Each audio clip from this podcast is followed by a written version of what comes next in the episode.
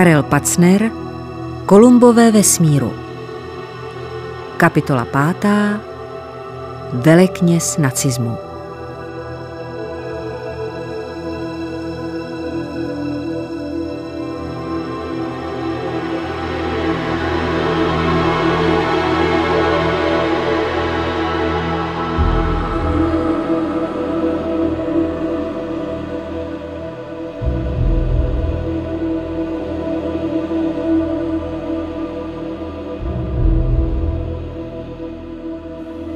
Von Braun se v 60. letech stal jedním z nejznámějších amerických vědců.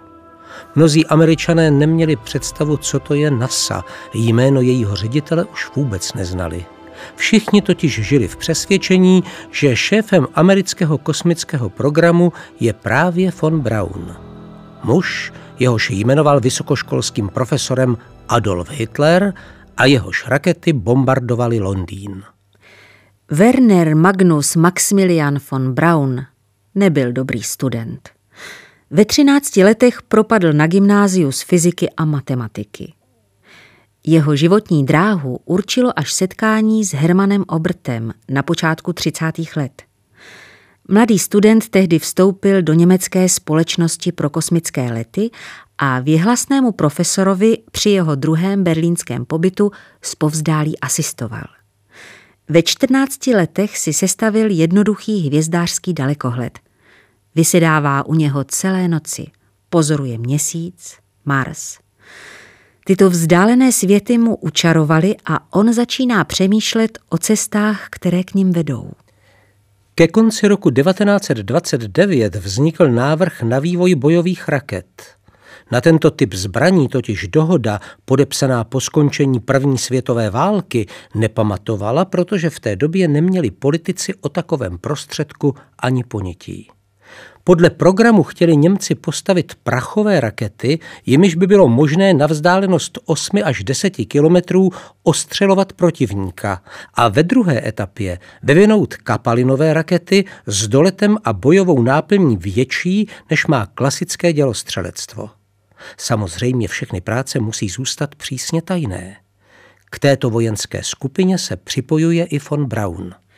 12. listopadu 1937 žádá von Braun o vstup do Hitlerovy národně socialistické strany Německa. Co ho k takovému kroku přimělo? Členstvím v NSDAP upevňuje své postavení. Přesvědčeným nacistou von Braun nebyl, za to byl oportunista. Jeho hvězda začíná stoupat. V roce 1936 staví armáda novou raketovou základnu u vesničky Pénemünde. Technickým ředitelem se stává von Braun. Jeho štáb se rychle rozrůstá. Nakonec pracuje v Pénemünde na 20 tisíc vědců, inženýrů a techniků. A tisíce politických vězňů a násilně naverbovaných dělníků z okupovaných zemí. Přitom je další osud raket nejistý, protože nikdo neví, jestli se z nich podaří skutečně vyrobit efektivní zbraň. Právě v této době žádá von Braun o vstup do SS, elitní ozbrojené složky nacistické strany NSDAP. Už na podzim 1940 Adolf Hitler vidí, že nemá dost letadel, aby bombardováním zlomil odpor Britů. Proto se začíná o rakety zajímat více. O dva roky později, když spojenecké letectvo těžce zasahuje německý průmysl, Hitler velikářsky přikazuje. Okamžitě připravte ofenzívu V2 proti Anglii. Musí bombardovat tři tisíce raket měsíčně. V2 je dokonalým výtvorem raketové techniky své doby. Měří 14 metrů a na cíl vzdálený asi 300 kilometrů donese až tunovou nálož. Německý lid čeká na zázračnou zbraň.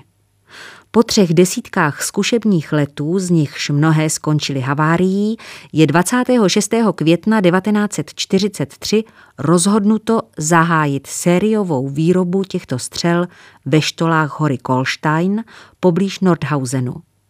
Podmínky v podzemní továrně se blížily peklu. Na malé ploše při ambulantní boudě leželi denně na hromadě vězňové, které utrápila otrocká práce anebo pomstychtiví dozorci. Von Braun chodil vedle nich tak blízko, že se jich téměř dotýkal. Neudělal na něj ani tento pohled sebe menší dojem. Proč mlčel? Von Braun odpovídal po mnoha letech na výtky anglických novinářů akademicky. Problém amorality je velmi a velmi starý. I největší architekti, jako byl Michelangelo, byli nuceni stavět válečné stroje a pevnosti, takže všechno je dovoleno a všechno se dá omluvit. Dne 7. září 1944 byly u Hágu odpáleny první střely V2. Cílem byl Londýn, největší město západní Evropy. V2 rozsévají smrt v Anglii po celou zimu.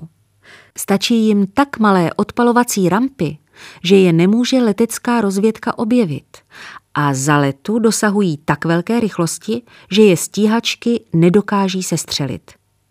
Až do 27. března 1945, kdy odstartovala poslední, jich zasáhlo britské ostrovy 1115, z toho 517 dopadlo na Londýn.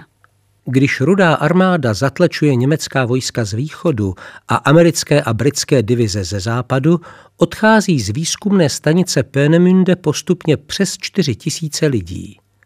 Na 500 odborníků se vydává koncem dubna na dlouhou cestu k jeho západu. Většina konstruktérů a techniků doufá, že najdou ochranu u americké armády. O německé odborníky mají zájem všichni nadcházející vítězové, především američané a sověti.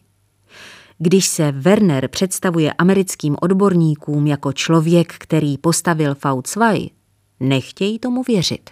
Tenhle 33-letý mladík? Teprve když začíná mluvit, jsou u vytržení. Americké vědce oslnil komplexností svých znalostí a tím, jak jednoduše spojoval praktické záležitosti s představivostí. Myslel prakticky a odmítal fantazírovat a to na nás udělalo dojem. Německá V2 uspořila americkému zbrojařskému vývoji 50 milionů dolarů a pět let výzkumné práce. V2 patří ke smutným paradoxům historie. Tato raketa se stala nástrojem teroru proti civilnímu obyvatelstvu a přesto v ní našli odborníci na celém světě nezbytnou technickou základnu, na které začali stavět své další myšlenky. Konstrukce této rakety vytvořila předpoklady pro novou epochu raketové techniky, pro stavbu velkých řízených raket. V roce 1955 se začínají Spojené státy chystat do vesmíru. Von Brauna vláda od tohoto projektu odstrčila. Pro Američany zůstává stále cizincem, navíc Němcem s nacistickou minulostí. V říjnu 1957 triumfuje Sputnik 1 a o měsíc později druhá sovětská družice i s živým psem na palubě. Naproti tomu americká naděje, družice Vanguard 1, hasne v prosinci v moři plamenů. Po druhém sovětském úspěchu 8. listopadu 1957 přichází rozkaz k přípravě vypuštění umělé družice Země, projekt Explorer. Jako nosič upravuje von Braunovu raketu Jupiter. Ten vynáší večer 31. ledna 1958 první americkou družici Explorer 1. Hrdina svobodného světa, zachránce Spojených států, člověk, který umí létat do vesmíru. Pod těmito titulky objevuje von Braunova génia západní tisk. Von Braunova hvězda neustále stoupá. Vypouští k měsíci sondu Pioneer a v roce 1958 dopravuje na balistickou dráhu šimpanze. Vyvíjí raketu Saturn 5, která je určena k dopravě prvních Američanů na měsíc. Někteří lidé na von Braunovu nacistickou minulost nezapomínají, ať jsou jeho zásluhy sebevětší. Američtí novináři o něm často píší jako o německém vědci. Při jedné tiskové konferenci před startem Apollo 11 mu dokonce kdosi položil otázku. Doktore von Braune, jak velká je pravděpodobnost, že vypuštěný Saturn 5 nedopadne na Londýn? Von Braun beze slova odešel. V březnu 1970 si vytyčuje americká kosmonautika nové cíle pro další období. Nejlepším architektem takového plánu může být von Braun. Chce uskutečnit svůj další sen, vyslání lidí na Mars. Takové grandiozní projekty ale narážejí na odpor veřejnosti. Mezi technikou, která dostala lidi na měsíc a životem mnoha milionů prostých Američanů, zeje hluboká propast. Životní prostředí ve městech se zhoršuje k nedýchání, stoupá nezaměstnanost, desítky miliard dolarů poliká válka ve Větnamu. Marně bychom hledali von Braunovi myšlenky, které změnily vývoj raketové techniky. Význam von Brauna ležel v jiné oblasti. Byl to kompetentní inženýr, schopný organizátor a charismatický šéf. Ovládal umění vnutit lidem ideje. Měl schopnost rozpoutat reklamu, která se blíží pravdě pro další raketové a kosmické projekty. Nakonec se stal hnacím motorem americké raketové techniky a kosmonautiky.